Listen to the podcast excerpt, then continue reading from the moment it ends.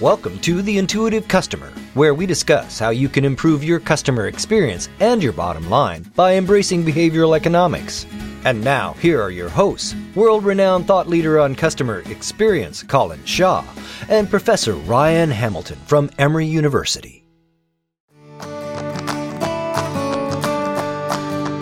People in corporate, some of them don't want to make a decision because of risk aversion.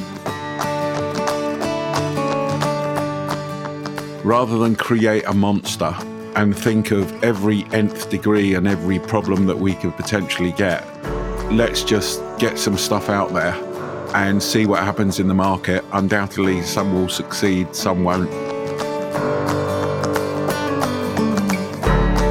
Uncertainty creates risk, it creates downside, but to your point, it also creates opportunities for those who are willing to look at it from that perspective.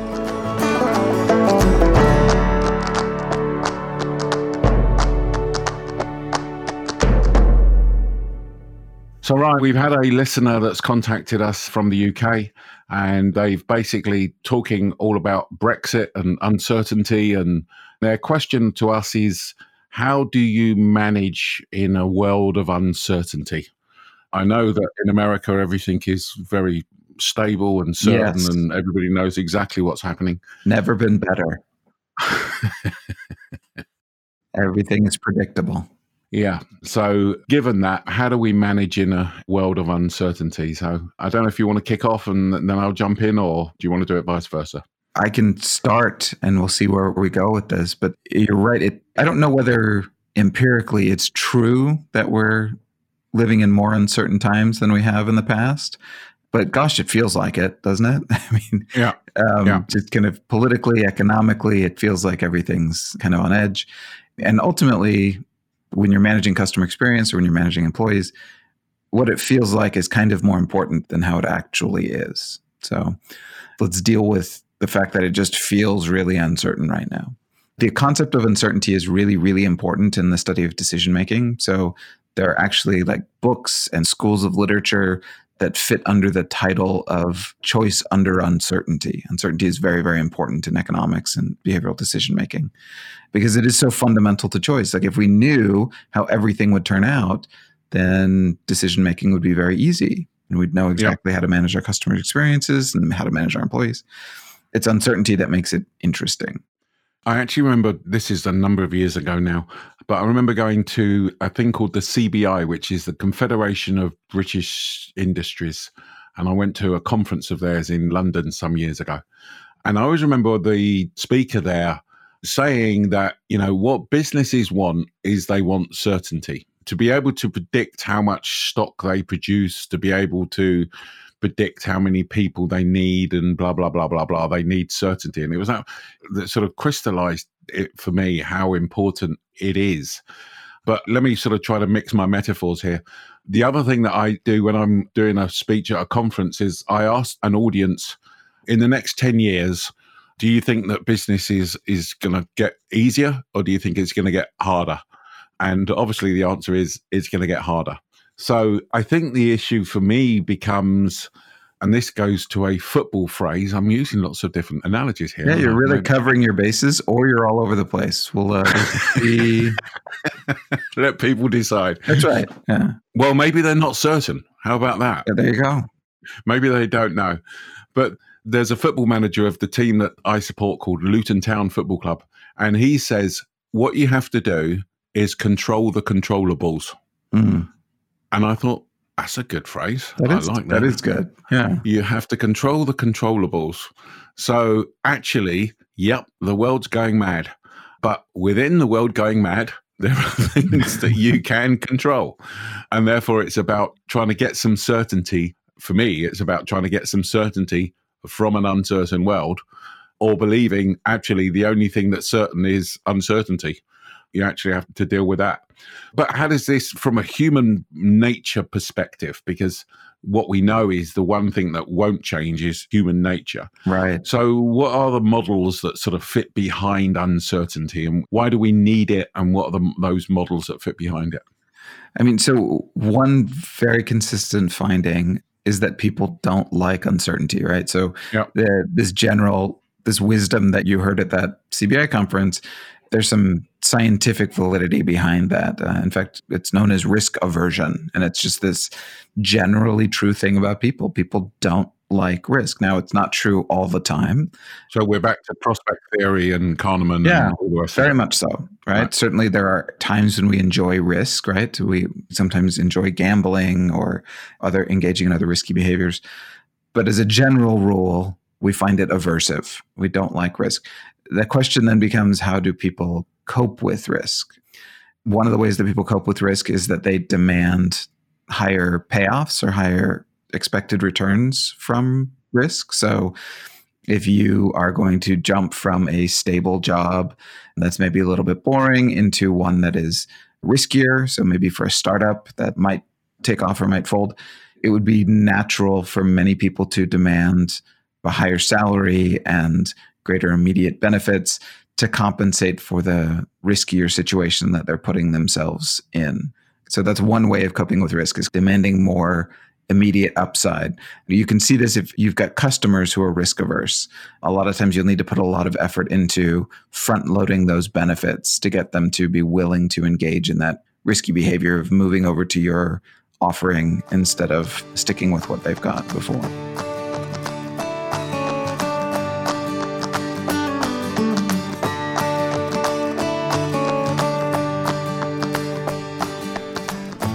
As you're saying that, it made me start thinking when I've been through change. So, most of my life, I've been in corporate life.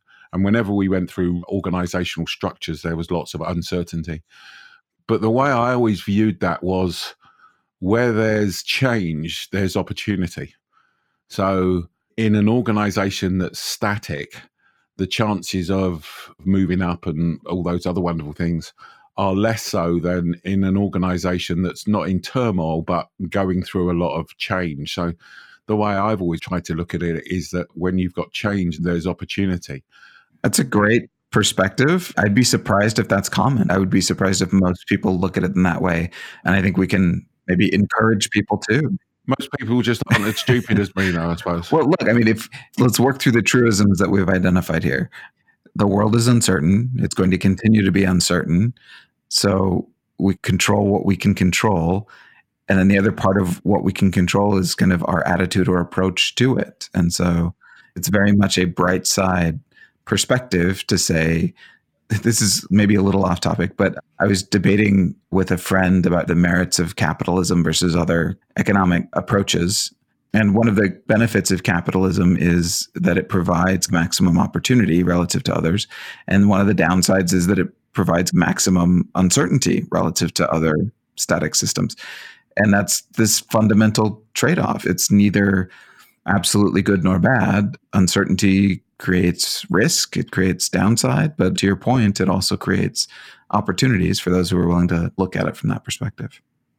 I agree with that. And I think it is the way that you look at life. I think if you look at if you look at social media, then the challenge is, and this is where again, sort of the human side comes out in social proofing and stuff like that. But if you look at social media, it just creates more uncertainty by putting so many views out there. Famously, we talk about the guy that's written into us and talk about Brexit.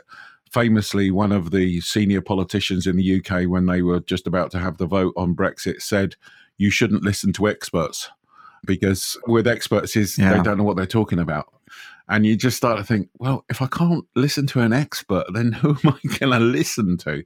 And the danger is, right. is they listen to the guy next door. Now, to be clear idiot, for our basically. listeners, Colin and I um, do not claim any expertise at all, and so you should feel free to listen to us. That's absolutely true. We are definitely the epitome of fake news.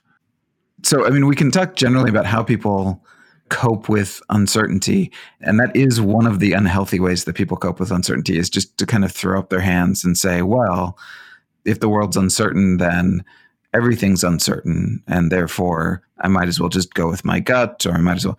You'll see when I look at marketing decisions or business decisions, there tends to be this tendency to throw in. So we're going to bet everything on this next campaign or this shift in our business model. And I think a lot of that is driven by trying to cope with uncertainty in an unhealthy way. where you say, well, the world's uncertain, so we might as well roll the dice because it's up to fate anyway. I think one of the positive changes in business over the last decade, decade and a half has been more experimentation, more embracing of the uncertainty. It's gotten very popular in Silicon Valley to talk about failing faster. So, making lots of small bets Yep. and getting feedback on those decisions rapidly so that you can adapt more quickly instead of going big or going home. Recognizing that we don't know everything. So, within the limits of what we know, let's place several small bets and kind of see how those pay off and then build on those going forward. Why not let Colin and Ryan speak at your next conference? As you can hear, they're great communicators and can get over a message in a simple, inspiring, and humorous way. Contact Beyond Philosophy by going to beyondphilosophy.com slash contact. That's beyondphilosophy.com slash contact. You now remind me of a couple of phrases that I've learned over the years. One is ready, fire, aim. And in fact, we in Beyond Philosophy has just done that. So we've just launched some training and we've definitely done ready, fire, aim.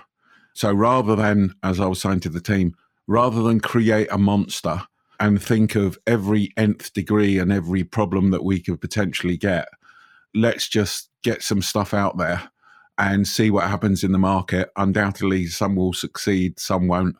And in fact, I was chatting to the training manager the other day and saying to them, and actually, what I want you to do is to be our researcher to find out if a customer says, no, they don't want that, then great. Okay. Well, they don't want that. That's right. Right. We failed. But what do they want? So let's get some research out there. So I definitely think in that sort of ready, fire, aim is is definitely the right approach. And in fact, just building on that, I've dealt with some companies who spend hours, hours and hours talking about the 0.0001% chance of something happening. And they make it into this big issue. And you suddenly go, hold on, we're talking about the 80 20 rule Yep. let's just do this stuff and let's deal with all of those things. Yes, that may be an issue for one person that lives in outer Mongolia on a Tuesday afternoon, but for goodness sake, let's do this for the rest of them. Now, and I don't know if that's tied into uncertainty or just tied into stupidity, but there you go. No, I think that that's another way that we cope with uncertainty. We kind of we want to feel better about having made the best decision. But no, I I'm frequently in situations where we feel like we need to talk everything through. You can get people to admit we don't know about this thing that we're talking about beyond the basics. But then we're going to talk about it and make a decision as if we did know. So Yeah. we're going to need to really try to figure out and project and model what we think is going to happen with the full understanding that we've only got some of the information that would actually be important to making that decision.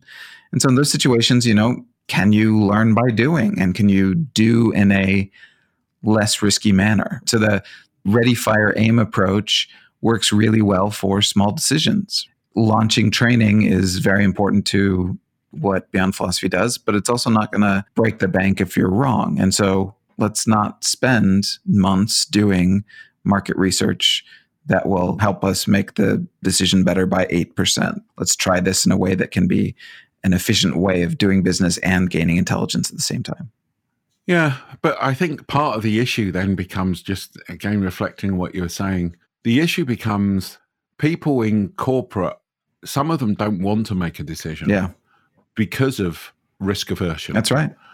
i.e., if I put my neck out and I say something that my boss doesn't agree with, or I do something that is classed as a failure, and this therefore comes back to being a cultural thing, then that's going to sully my career rather than, I can't remember the exact story, but I think it was IBM who launched a new product and they, one of their guys who launched this product, it failed. And they said, basically, they said, Are you going to sack this guy? And they turned around and said, Well, why would we? We just sent him on a 10 million pound training course. Yeah, it's, a, it's a great approach, right? It's Yeah. that's the right way to think about it. Yeah. I think the issue is is most corporate worlds are not built that way. No. And they require everybody to be right all the time. And they're not. When you've got beyond philosophy, my own business, you can turn around and go, Yeah, this is what we're gonna do, and not everything we've ever done by any means has been a success. I always remember somebody in business again talking about the fact that successful business is about making more good decisions than you do bad. Yeah. And as long as you make more good decisions than you do bad, then you're okay. It's when you make too many bad that's the problem. And what's interesting is how we evaluate whether something is good or bad. So, some of the research that's been done on this makes a distinction between process and outcome. So, if we recognize that there's uncertainty in the mix and that we don't have full information, there's the best decision process we can go through to make these decisions in efficient and rapid and intelligent way. And then there's the outcome of those decisions. We too often judge people by the outcomes of the decisions instead of on the process that was used to reach them. And if people use the right process and the outcome was not great, they still did everything they could to make it work out okay. If somebody flipped a coin and just happened to get lucky, that's not something you want to reward. So, can we focus on process instead of on outcomes in our evaluation? And that can kind of take some of the bite of uncertainty out of the way that we're running things.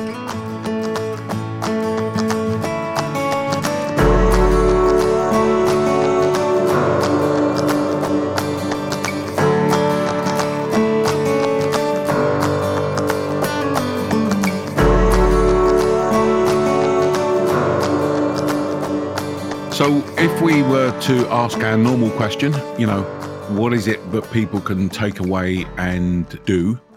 Let me repeat a couple of things I said, which I think are important. One is you actually have to be able to deal with uncertainty and recognize that uncertainty and ambiguity are ways of life, and it's not going to get any easier. So, don't think to yourself, as long as I can get through this year, next year is going to be a hell of a lot better because it's not, basically. And if I go back to Luton Town Football Club, you've got to control the controllables.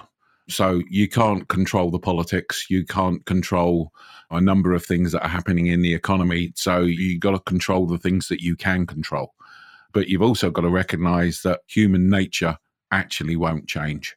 So understanding all this behavioral economics, understanding how people are feeling at that time, I think is going to be key. So, and one final thing I'd say is your job as a leader, if you're leading people, is to try to make their world as more certain as possible. Yeah, absolutely. That's a key issue because they're looking up to you to go, this is uncertain. What should I do? And you've got to try to espouse some being more certain. What's your advice, Ryan? I think that's great advice. I'll go back to the process versus outcome. One of the things that we can do, to your point about your employees want certainty, so do your customers. Your customers want to know what to expect. And sometimes we can't guarantee outcomes that will be certain because we can't control everything. But one thing we can do that can make people feel like the world is more certain, even if it's not, is to be more transparent about process.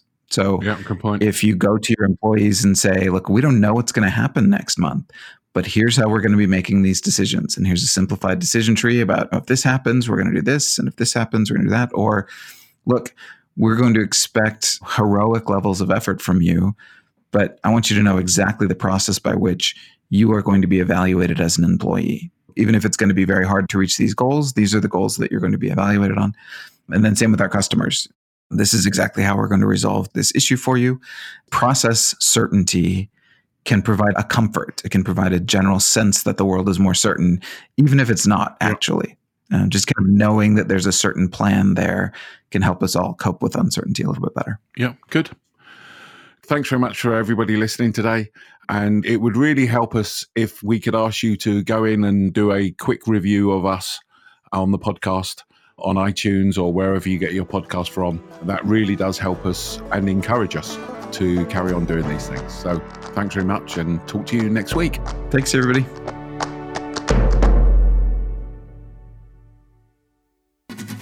This has been The Intuitive Customer with Colin Shaw and Professor Ryan Hamilton. But it doesn't end here. Just go to beyondphilosophy.com slash podcast to find all of our shows, access free tools and resources, and subscribe, won't you? That way you'll never miss a show. That's beyondphilosophy.com slash podcast. And we'll talk with you next time on The Intuitive Customer.